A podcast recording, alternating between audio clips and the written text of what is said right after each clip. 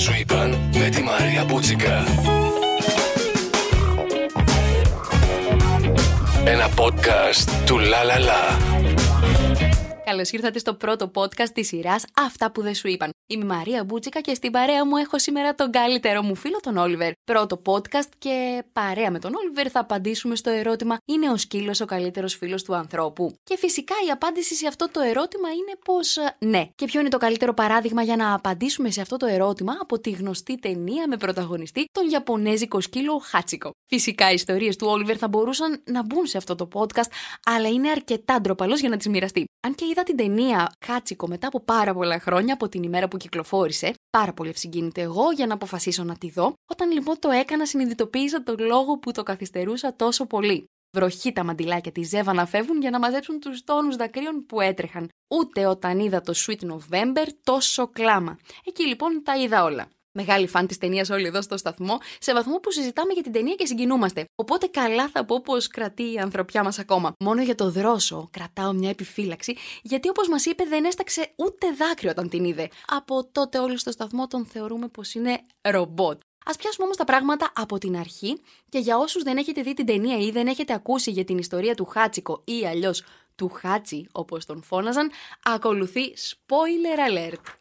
Ο Πάρκερ είναι ένας καθηγητής ο οποίος βρίσκεται στο δρόμο ένα σκύλο της ράτσας Ακίτα. Αρχικά αναζητά τους ιδιοκτήτες του για να τον επιστρέψει, όμως καταλήγει να δένεται μαζί του και αποφασίζει να τον κρατήσει. Τα χρόνια περνούσαν και κάθε μέρα ο Χάτσικο τον ακολουθεί μέχρι να πάρει το τρένο για τη δουλειά του και τον περιμένει το απόγευμα την ώρα που επιστρέφει. Κάποια μέρα ο καθηγητής Πάρκερ πεθαίνει όσο βρίσκεται στο πανεπιστήμιο και δεν γυρίζει ποτέ πίσω. Ο Χάτσικο λοιπόν τον περίμενε υπομονετικά κάθε μέρα στη στάση των τρένων. Ο Χάτσικο δείχνει την αφοσίωσή του και για τα επόμενα 9 χρόνια και παρά τις προσπάθειες των ανθρώπων δίπλα του δεν αλλάζει τη συνήθειά του αυτή και τον περιμένει να γυρίσει. Έως ότου ένα πρωινό ο Χάτσικο πεθαίνει σε ηλικία 12 ετών.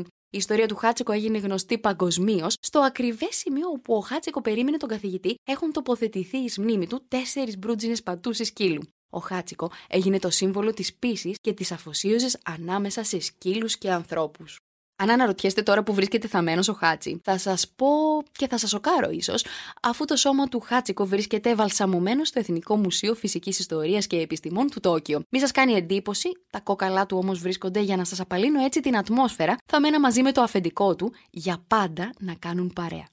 Ο Χάτσικο θα μπορούσαμε να πούμε πως είναι σε δύο μέρη έτσι ταυτόχρονα. Κανένας δεν μπορεί να αρνηθεί πως ανάμεσα στα σκυλιά και στους ανθρώπους υπάρχει μια ειδική χημεία, η ρίζα των οποίων βρίσκεται πίσω στα βάθη των αιώνων. Τα σκυλιά έχουν αποσχολήσει εδώ και αρκετούς αιώνες όσον αφορά τη σχέση τους με τους ανθρώπους και κατά πόσο υιοθετούν ανθρωπογενή χαρακτηριστικά μέσα στους διαφορετικούς τύπους περιβαλλόντων που ζουν. Έρευνες χρόνων, ιστορίες για τις σχέσεις ανθρώπων και σκύλων, πόσα δεν έχουμε ακούσει. Αγάπη, αφοσίωση, εμπιστοσύνη, κάποια μόνο από τα πολλά συναισθήματα που αναπτύσσονται ανάμεσα στους ιδιοκτήτες και τα σκυλιά τους, όπως επίσης το αίσθημα φόβου, ζήλιας και κινδύνου όπως ο Χάτσικο, περιμένοντας το αφεντικό του να γυρίσει, θα μπορούσε να υιοθετήσει π.χ. συναισθήματα επιβίωσης, όπως θα περιμέναμε ίσως. Αντιθέτως, εκείνος περίμενε υπομονητικά το αφεντικό του παντός καιρού και πάσης ασθενείας. Η αλήθεια είναι πως το έκανε πολύ πριν πεθάνει το αφεντικό του και μείνει μόνος του. Όπως και να έχει, λένε πως οι άνθρωποι εξημέρωσαν τους σκύλους και οι σκύλοι εξημέρωσαν τους ανθρώπους. Μια παραδοχή που οφείλουμε να παραδεχθούμε πως κρύβει μια τεράστια αλήθεια. Ίσως τελικά αυτή η αμοιβαία εξημέρωση να οδηγεί εμάς τους ανθρώπους να μην διαχωρίζουμε το σκύλο ως ένα απλό κατοικίδιο, αλλά ως μέλος της οικογένειάς μας. Αυτά που δεν σου είπαν με τη Μαρία Μπούτσικα. Ένα podcast του Λα Λα Λα.